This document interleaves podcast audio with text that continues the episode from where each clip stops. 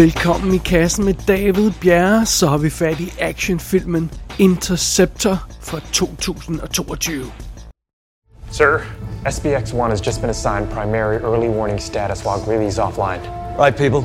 As of this moment, we're the only interceptor platform protecting the United States from a nuclear missile attack. So, square your shit away and focus on the job you've been trained to do. Sir, are we sure this is not some kind of drill or emergency thing? Quiet.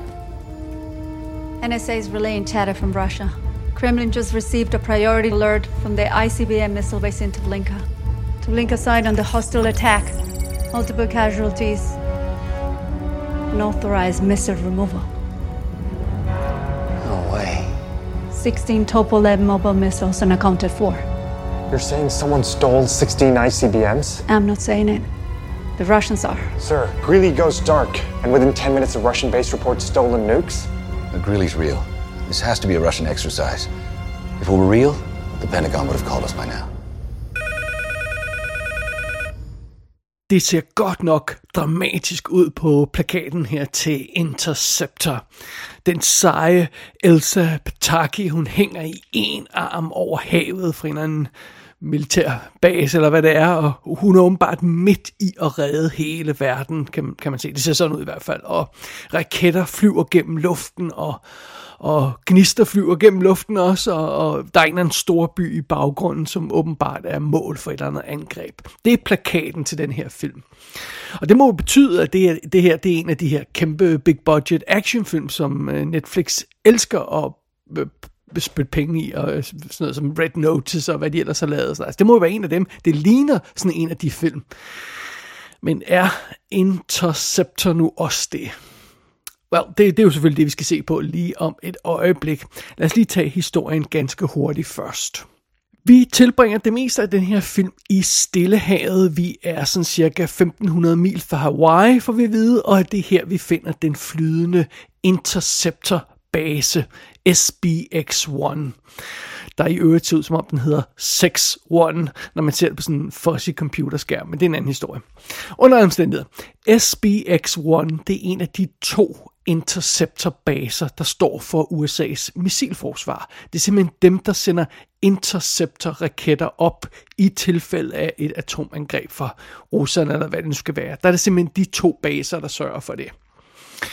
Og øh, vi starter den her historie sådan cirkus, da øh, den seje øh, kaptajn J.J. Collins, hun ankommer til den her base midt i, midt i Stillehavet, og, og, og så er fidusen naturligvis, der går ikke så lang tid øh, efter hun er ankommet på, øh, på sin nye post her, før at øh, det går fuldstændig galt. Et koordineret angreb har resulteret i, at 16 russiske atomraketter er havnet i de forkerte hænder. Og øh, det er jo selvfølgelig fint nok, øh, fordi man har jo det her atomforsvar, men fidusen er, at den anden amerikanske interceptorbase, den er også blevet angrebet, og den er blevet sat ud af spillet. Så nu er det kun den her base, SBX-1, der står mellem atomraketterne og USA. And what do you know, den her base bliver altså pludselig også angrebet af nogle terrorister. Alt det her er naturligvis koordineret, det er klart. Men de folk, der angriber den her base, de havde naturligvis ikke regnet med, at der ville være en ny øh, kvinde på posten her. Captain Collins havde de ikke regnet med, og hun formår simpelthen at forskanse sig i basens kontrolrum, hvor de her interceptor-raketter styres fra. Så nu er spørgsmålet, kan Captain Collins holde skansen indtil hjælpen ankommer i form af nogle SWAT-teams i helikoptere? Kan hun sådan næsten ene kvinde forhindre, at en gruppe terrorister simpelthen forsøger at ødelægge USA's forsvarsmuligheder, så landet kan blive atombombet til ukendelighed. Ja, det er altså spørgsmålet, der hænger i luften her, og det er plottet i Interceptor. Og filmen den er instrueret af Matthew Riley. Det er hans instruktørdebut. Han er åbenbart forfatter af sådan nogle action-spion-thriller-bøger sådan lidt eller plottet i den her film. Han har skrevet en række bøger øhm, i, i den øh, genre der, og det er selvfølgelig fint nok. Og det, det, jeg ved ikke, om det gør ham kvalificeret til at instruere en film om det, men, men det har han ikke, ikke desto mindre fået lov til. Sådan er det. Det er som nævnt Elsa Pataki, der spiller Captain J.J. Collins, som hun hedder.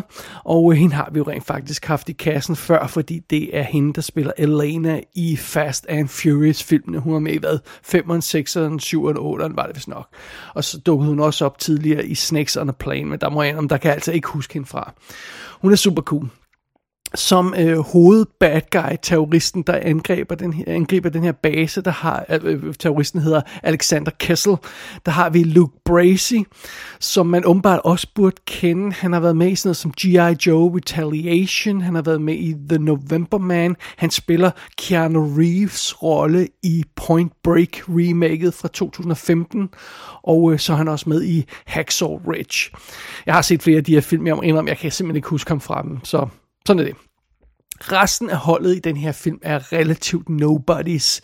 Vi møder et par, et par folk i de her kontrolrum og på den her base. Vi møder nogle af de andre terrorister, og så møder vi naturligvis for eksempel sådan noget som den amerikanske præsident og diverse, øh, øh, som en kvinde, og diverse generaler og alt sådan noget, det haløjse. Og, men altså, der er ikke nogen af de skuespillere, der overhovedet er, er, er specielt kendte. Og så undervejs midt i filmen, så bliver der bizart klippet til en tv-forretning, hvor en øh, tv-sælger, han står og forsøger at, at sælge nye apparater, mens øh, øh verden er ved at ende i atomkrig. Og den øh, skuespiller, der spiller en rolle, ser en anelse familiær ud, og øh, det, det er det også, fordi den rolle bliver spillet af Chris Hemsworth. Chris Hemsworth, som de fleste af os kender fra... Øh, Avengers-filmene og alt det her løjser, det er jo altså meget fint, men han har jo altså også lavet Netflix-film før. Han lavede jo rent faktisk Extraction, Netflix-filmen Chris Hemsworth, og han er jo også sat til at lave toren. Og øh, det gælder om at holde sig gode venner med øh, Netflix, så han har naturligvis øh, tilbudt sig selv som en lille cameo i den her film. Plus, det hører selvfølgelig også med til historien, at Elsa Pataki er hans kone. Det må jeg indrømme, det vidste jeg ikke, men de har åbenbart været øh, gift i 12 år snart nu, så har tre børn sammen, øh, Chris Hemsworth og Elsa Pataki. Det er jo meget sødt. Derudover så er Sam Hargrave, som jo altså er Chris Hemsworth instruktør på Extraction, øh, som, er, som også er stuntman, han er simpelthen action consultant på denne her film, så det bliver ligesom i Netflix-familien det hele, så... Sådan er det. Men det er sådan øh, den del af rollelisten, jeg gider kaste mig over her i Interceptor. Seems as though you and I are at an impasse. Because I need to disable your command center so my people in Russia can fire those missiles. And you need to keep me out. But full disclosure, I have contained or killed everyone else on this vessel, so I will be getting into that room.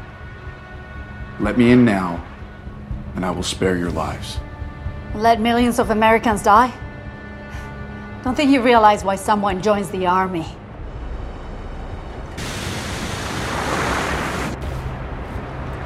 You are alone in the middle of the ocean. Miles from any port. Way beyond the nearest shipping lane. No one is going to be able to get here and save you before I cut through these doors. Lad os lige starte med den der plakat til Interceptor, fordi jeg må indrømme, jeg, jeg kendte ikke rigtig noget til den her film, før jeg startede. Det er sådan rent bevidst af, at jeg simpelthen ikke havde øhm, set traileren, eller læst noget om plottet, eller noget som helst, til, eller set klip fra filmen, eller noget som helst. Jeg, jeg gik simpelthen bare blank ind, ind, øh, ind til film, for det kan jeg godt lide at gøre nogle gange. Men jeg kunne ikke helt undgå plakaten. Øh, og at, at plakaten lover som sagt en, en rimelig voldsom actionfilm af et vist niveau. Og den plakat er misvisende, for at sige det mildt. Øhm, plakaten ser, ser flot ud, virkelig flot ud, og den får filmen her til at ligne sådan en legitim big budget actionfilm man vil være tilgivet, hvis man kigger på den her plakat og tænker, Nå, men det her, det må være en af de der 100 millioner dollar Netflix actionfilm satsninger. Det må det være. Men man skal jo altså ikke langt ind i Interceptor, før det bliver tydeligt, at den her film har ikke et budget på 100 millioner dollars. Den har et budget, der formodentlig er en del tættere på 100 dollars, end på 100 millioner dollars. Øh, Interceptor er et øh, low-budget Die Hard rip-off for sit livet. Øh, terrorister angriber den her isolerede location, og vores held må ene kvinde forsøger at stoppe dem. Det, det, er sådan, det er konceptet for den her film. Men det her, det er altså ikke Die Hard på en missilbase, eller øh, Die Hard på en flydende boreplatform ting, lignende ting. Nej, nej, det her, det er hovedsageligt Die Hard i et lille kontrolrum fordi hovedparten af den her film, Interceptor, den udspiller sig i det her missilkontrolrum, som terroristerne vil ind i, og som vores held er forskanset i. Og der er tale om sådan et lille rum, der måske har været, I don't know, 10 gange 10 meter, eller 15 gange 15 meter. Det er sådan, det er sådan rummets størrelse. Og det er jo altså sådan et lille rum, uden sådan rigtige vinduer, så man kan se, hvad der foregår udenfor. Og alt i det her rum ligner sådan en billig kulisse. Altså, Øh, der, der, øh, undervejs i den her film, så der, så, så er der også skud af, af den her missilbase udenfra. Der er, øh, der er glemt af, af det hvide husets situation room, hvor, hvor præsidenten sidder og snakker til vores held, og der er klip af verdenssituationen rundt omkring. Men øhm, altså, øh, ja, så, så er det heller ikke mere imponerende som så. Basen, når man ser den udefra, ser okay ud, men når man ser de her skud øh, fra det hvide hus, så ligner det, at man har taget en flok skuespillere og, og filmet den på et webcam, og så stillet, den op, øh, stillet dem op mod en blå væg. That's about it. Det er så avanceret, den kulisse bliver. Og øh, når man ser de her skud fra rundt omkring i verden, hvor der pludselig dukker det her billeder op fra den her situation på øh, storskærm overalt i verden, og, og sådan noget, og folk står og kigger på det og sådan noget. Når man ser det, så ligner det altså noget, der er sådan lavet på, på, på en hjemmecomputer i, i midt-90'erne. Det ser, ikke, det ser ikke sådan vanvittigt imponerende ud, og der er i hvert fald ikke noget på noget tidspunkt, de her sekvenser sådan for omkring i verden, der ser ud som om, der rent faktisk har været noget som helst på nogle skærme, og stået nogle folk og kigget på det. Men sådan er det. Så, øhm, så, så øh, ja, øh, vi kommer sjældent ud af det her kontrolrum, som, som hovedparten af filmen foregår i, og når vi kommer ud af det her kontrolrum, så er det ikke særlig øh, overbevisende, det, det vi ser. Øh, og, og, og for at ligesom gøre pakken perfekt, så som, som jeg nævnte i forbindelse med rollelisten, skuespillerne er altså også discountvarer. Der, det, det, det er bare ikke kendte skuespillere. Vi, vi kender lige øh, hovedrollenhaveren der, og så kan vi lige genkende hendes kendte mand der, men, men that's about it, og de fleste af de her skuespillere ser ud som om, de har været en af producerens venner, eller en nabo, eller sådan noget, der er blevet hed med. Altså, hende, der spiller præsidenten, ser ud som om, hun har været øh, Mary McDonalds øh, stand-in i, i Battlestar Galactica, og det er sådan, det, det, det hun har kunnet indtil videre. Øh, det, det, det er altså ikke, det er ikke imponerende. Jeg vil sige det sådan, i sine bedste momenter, der matcher Interceptor sådan stilen fra de bedste Steven Seagal direct-to-video skodfilm. Men en stor del af tiden, så ligner den her film altså mere de billigste Steven Seagal direct-to-video film. Uh, øh, øh, vi er ikke helt sådan nede på det niveau, der sådan uh, hedder sådan The Asylum filmene, altså de her low-budget kopivarer, uh, som bliver lavet for 200.000 dollars. Det, det, vi er ikke helt dernede, men altså nogle gange, så, så er vi fartroende tæt på at være i nærheden af den kategori. Det må jeg godt nok indrømme. Men okay, for at være fair, low budget er ikke nødvendigvis en dealbreaker for en film. Fordi jeg kan jo, faktisk, jeg kan jo godt lide faktisk, når, når, når, når en film arbejder inden for visse begrænsninger. Altså, hvis, hvis filmen har en god kerneidé, så kan jeg sagtens leve med, at budgettet ikke er 100 millioner dollars. Det, det, det kan jeg sgu godt leve med. Og, og som jeg tror, vi har nævnt før i forbindelse med, med andre film, øh, øh, altså Die Hard-historien er jo en klassiker, og, og den, kan jo, den kan jo vendes og drejes og genbruges i en uendelighed på, på ganske øh, fortræffelige manerer, så det, det har jeg heller ikke noget problem med. Og jeg har i hvert fald slet ikke noget problem med, at man forsøger at lave sådan en Die Hard øh, remake, om jeg så må sige, med øh, Elsa Pataki i, i hovedrollen som sådan en øh, kvindelig John McClane. Det synes jeg er fremragende. Altså endelig flere actionfilm med kvinder. Det, det siger jeg så ofte. Lad os endelig få det. Og, og ovenkøbet så har man givet øh, den her karakter, Captain Collins, som, som Elsa øh, Pataki hun spiller, man har givet karakteren en sympatisk baggrund, der ligesom udnytter det faktum, at hun jo så er en kvinde inden for militæret. Der er en sexchikane sag i hendes forhistorie, og øh, nogle gange er den en lille smule klodset præsenteret, men, men alligevel props til filmen for at prøve at gøre noget, der sådan føles mere sådan, øh, øh, relevant og, og, og, og moderne. Sådan, det, det, det, det er okay.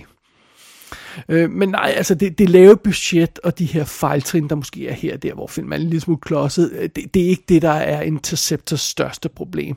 Det største problem for den her film, det er, at den er så fucking snot dum og inkompetent. Altså, en billig film kan vi tilgive, men en film, der er både billig og dum, det er altså en lille smule sværere at tilgive. Det vil jeg godt nok indrømme. Og, og altså, jeg, det, det her det er virkelig en frustrerende film at komme igennem. Det var det altså for mig i hvert fald under, undervejs. Men altså lad os øh, starte med noget sådan relativt simpelt. Bare sådan noget som øh, fakta, militær fakta. Altså det her det er et skud fra hoften. Det indrømmer jeg blankt. Men mit gæt er, at ikke en eneste detalje omkring militær procedure, hardware eller teknologi er korrekt i den her film. Altså, det virker som om den her film er det rene bullshit fra ende til anden. Altså, uden en eller anden snært af, af, af regulær research bag. Det virker som om, den eneste research folkene bag den her film har lavet, det er at se gamle B-actionfilm fra sådan 80'erne og 90'erne så har de set, set de der film, og så, så har de tænkt sådan, altså Chuck Norris, han siger, at det tager 24 minutter for et, et missil at flyve fra Rusland, altså så, han må vide, hvad han snakker om, det, det er godt nok til os. Det er sådan det niveau af research, man fornemmer, der ligger bag den her film. Den her film foregår i sådan en simplificeret fantasiverden, når det gælder de her aspekter. Altså, hvis man vil affyre et missil, for eksempel i den her base, så trykker man på den store, fede, røde knap, hvor der står launch så er ikke noget kode, der skal tastes. Der er ingen nøgle, der skal åbne det. Der er bare sådan en launch-knap, der vi snart har lidt plastikdæksel og over, så uh, that's about it. Hvad der skal launche, hvor skal launches helt, det ved jeg ikke, vi trykker bare på launch. Uh, så, sådan er det. Altså det her, det er sådan en film, hvor man kan sænke hele den her base, der altså sørger for 50% af USA's missilforsvar. Man kan sænke hele den her base fra en bærbar computer med en død mands fingeraftryk. Det, det, det er niveauet i den her film. Øh, altså de her militære aspekter, der er i historien, de føles lige så tjusket som de, de billige kulisser. Det gør de altså.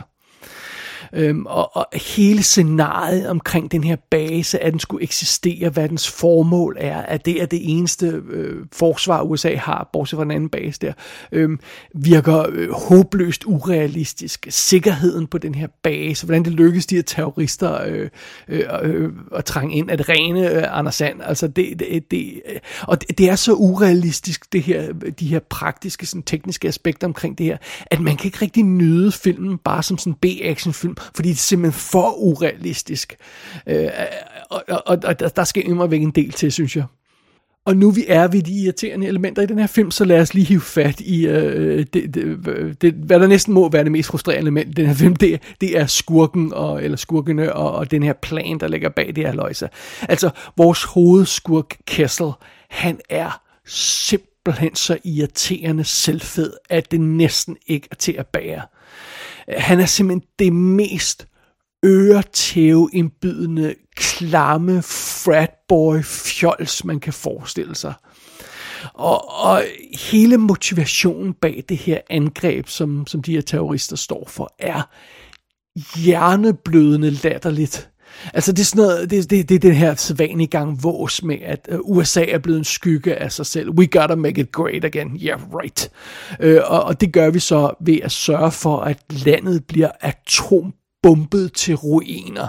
Fordi så kan vi genopbygge det på den rigtige måde. Altså, det er jo noget vås. Altså, det, er jo, det er jo sådan noget vås, kun en filmskurk vil, vil, vil stille sig op og sige. Ikke engang Donald Trump vil fyre sådan noget ævl af. Altså, han vil da have sens nok til at vide, at man kan ikke bombe et land til ukendelighed og gøre det ubeboeligt i hvad, 10-20 år eller sådan noget, øh, hvis man altså, det, det fungerer bare ikke sådan. Øh, og, og det, altså, ham her Kessel, ham her bad guy, han er en utålig nar.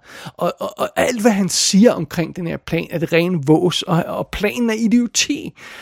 Og det er et problem. Altså det er et problem, fordi fidusen er jo, at når man laver sådan en actionfilm her, og når man har sådan en bad guy, øh, tricket er jo, at øh, det, som den her bad guy står for, og det, hans plan og sådan noget, det skal være en lille smule fristende. Bare en lille smule. Altså lidt ligesom i Die Hard, øh, øh, øh passende nok jo. Øh, altså, der skal være sådan en lille snært af, ej, ej, de er sgu meget cool, de her terrorister. Ej, ej, det er en meget sjov plan, de har. Tænk, tænk nu, hvis det lykkes. Bare en lille snær. sådan skal man sidde, og, og sådan, så man, man, man, kan, man kan nyde også at se terroristerne arbejde, se bad guysene arbejde og sådan noget. Før de selvfølgelig øh, øh naturligvis skal, skal ned med nakken til sidst. Øh, vores held, det er ingen tvivl om det. Men, men der skal være lige det der sådan lidt, ah, det er sgu lidt sejt alligevel. Well, det er ikke tilfældet her. Altså, øhm, på grund af at den her øh, øh, films øh, lave budget, så, så, så er problemet selvfølgelig også, at, at der er ikke så meget action i forbindelse med den her bad guy, så han tilbringer det meste af filmen med at ævle løs om de her nonsens idéer om at make America great again. Øh, og øh, og, og, og det, det er der er så meget af den her anstrengende snak i filmen, og til sidst så sidder man jo bare og ønsker, at heltinden vil banke en knytnæve gennem kraniet på den her irriterende fucking bad guy. Ikke for at redde verden fra et atomkrig eller noget som helst, bare for at få ham til at holde fucking kæft, så han holder op med at tale hele tiden. Det er jo ikke, det er jo ikke den rigtige motivation for, for, for, for, for at man ønsker, at heldinden vinder. Øh, Øh, men, øh, og i øvrigt så magter hun ikke øh, den her opgave, fordi han får bare lov til at snakke løs. Og, og det bringer os altså også til vores, vores heldinde, øh, Captain J.J. Collins. Hun er jo også lidt af et problem, fordi som jeg har nævnt, altså Elsa øh, Pataki er cool. Hun er godt bud på en, en moderne kvindelig actionstjerne. Hun kunne sagtens lave sådan nogle fede øh, actionfilm. Øh, også B-actionfilm, det vil, det vil ikke gøre noget. Øhm, og, og som jeg også nævnte tidligere, så har karakteren et, en sympatisk baggrundshistorie, så det er altså meget fint. Men Alligevel så er den her film bare ikke et godt udstillingsvindue for Pataki og hendes talenter. Fordi hun er sej og cool og alt det der, det er altså meget fint, men alt omkring hende er kikset og dumt. Øh, og, og, og, og, og, og karakteren, som hun spiller, øh, mangler det her taktiske overblik, og det gør, det gør vores heldinde svag på sådan en, en irriterende måde, og de planer og løsninger, som, som øh, øh, Captain Collins finder på undervejs, de er virkelig uoverbevisende, og og så taber hun hele tiden sin våben. Det er også noget, der bare, come on, altså. Hold dog i det mindste fast på din pistol. Øh, og, og, så, og så har hun de her endeløse samtaler med skurken, der bare er så frustrerende. Og specielt dialogen med skurken er et problem for den her øh, heldinde karakter, fordi øh, han bruger jo selvfølgelig de her samtaler med hende. De står sådan og snakker gennem sådan nogle samtaleanlægger, der, øh, der, der er sådan nogle vinduer i de her lukkede døre, som, helten, øh, som skurken skal forsøge at komme ind til helten igennem. Øh, og, og, og de står og snakker igennem de der, og, og han forsøger selvfølgelig, selvfølgelig at tro hende, og, og forsøger at få hende til at give op. Og, og jeg, det min første tanke, når jeg ser det her scenarie med den her øh, bad guy, der står der og forsøger at manipulere hende. Hvad, hvad er det første, man vil gøre i den situation? Man vil afskære skurken fra at kommunikere. Så man tager gaffatape og sætter på vinduet, og så smadrer man det her samtaleanlæg. Det er det første, man gør. Det er jo min første tanke, når den her skurk, han står der og forsøger at manipulere hende på den anden side af døren. Øhm, man tager simpelthen det våben fra ham, fordi han kan ikke tro med at slå andre soldater i den her base ihjel, hvis han ikke kan kommunikere med heldinden. Han, han kan ikke manipulere hendes følelser, hvis ikke han kan snakke med hende. Så det første, man gør, er at fjerne hans kommunikation. Det, det, det, det, altså, det er jo det mest basale logik her i denne sammenhæng. Men problemet er selvfølgelig for den her film, at hvis heldinden havde gjort det, hvis hun havde gjort det, der gav mening, og afskåret skurken fra at kunne hans endeløse vås, øh, øh, som han bare hælder ud af ørerne hele tiden, øhm, hvis hun havde gjort det, så havde der været endnu mindre film, end der er nu. og problemet er så igen, at, at fordi heldinden ikke lukker kæften på den her skurk, så får han bare lov til at snakke, og få lov til at manipulere hende, og få lov til at øh, øh sige alt det her våg som sin teorier, og hvad han vil gøre America Great Again, og, og, og manipulere hende, og øh, bruge hendes sexchikane sag mod hende, og alt sådan noget. Og det gør filmen til næsten non-stop frustrerende oplevelse, at vi skal høre på hans ævl hele tiden. Og i sidste ende, så sad jeg bare og råbte af den her film, luk nu kæften på den der fucking nar. Altså kom nu ud af det her fucking kontrolrum, og vis os noget action, og luk kæften på den der nar. Well, lad os bare sige, der går mere end en time, før det der med gaffatapen på vinduet rent faktisk går op for vores heltinde. Og hun afskærer bad fra at kommunikere med sig. Ja, well, det, det, det siger jo en del om den her film. Ej, jeg må konstatere, at Interceptor er en stor skuffelse jeg, jeg havde ingen forventninger til den der, fordi jeg ikke har set noget fra den. Måske hvis jeg havde set traileren, så havde jeg uh, kunne justere mine forventninger til den. Men jeg vil næsten påstå, at selv hvis man bare håber på en god B-actionfilm, øh, øh, når man ser den øh, øh, Interceptor, så, så vil man stadig blive skuffet. Altså, den er simpelthen for dum og for billig og for irriterende til at være sådan rigtig brugbar som film. Øh, den er, virkelig tæt på at være decideret inkompetent nogle steder, og nærmest amatøragtig andre steder. Og så ejer filmen jo heller ikke skyggen af ironi eller selverkendelse. Øh, og, og, og når man kom, kombinerer det med, med det her lave budget, så er det altså en farlig cocktail. Man kan komme afsted med en del, hvis man har sådan et frækt glimt i øjet, og og en lille smule selvindsigt og sådan noget, men, men, men, men det, det har den her film altså ikke. Og, og så er det ligesom, at så bliver alt ligesom udstillet, øh, hvis man skal tage alt alvorligt på den her måde, og det, det ikke et godt look for filmen. Plus timing af den her historie er altså også en lille smule tonedøv. Øh, der står den her bad guy og snakker om at make America great again ved at bombe alt til ruiner og øh, øh, altså det, det er jo sådan øh, noget af den her øh, øh måde at snakke på er, er jo øh, uheldigt tæt på virkeligheden, og øh, det er så en ting. Øh, men noget andet er så, at, at, at, at det hele den her plan er jo som sagt, som jeg nævnte også, altså det er uden former for nogen indre logik, altså Øh, øh, øh og det er jo sjovt nok et problem, både hvis man er amerikansk præsident, og, og hvis man forsøger at lave en sammenhængende actionfilm. Der skal være altså en form for øh, minimum af logik i det, man gør, og sammenhæng i det, man gør, og, og det, man, den historie, man forsøger at presse ned i hovedet på, på folk. Øh, og, ja, lige meget man er præsident eller actionfilm. Så, så og det, ja, det, ja, som sagt, det, det, er, det, er, det, er, det er en frustrerende film, Interceptor, men måske er det en, den perfekte Netflix-film alt andet lige, fordi altså, så kan man, man, man se den på en mobiltelefon med sådan en halvt øje, og så skære den op i fire bidder og se den stille og roligt, og, og så føles det måske kun en lille smule som tidsspil, og, og, og det er jo, hvad det er.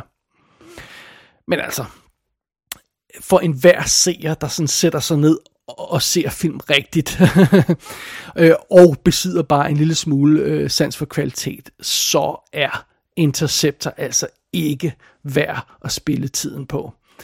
Der er så mange bedre, dårlige B-actionfilm ude i verden, man kan spille sin tid med.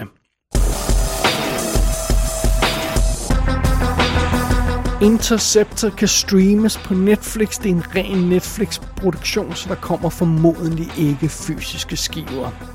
Gå ind på ikassenshow.dk for at se billeder fra filmen. Der kan du også abonnere på dette show og sende en besked til undertegnet. Du har lyttet til I Kassen med David Bjerre.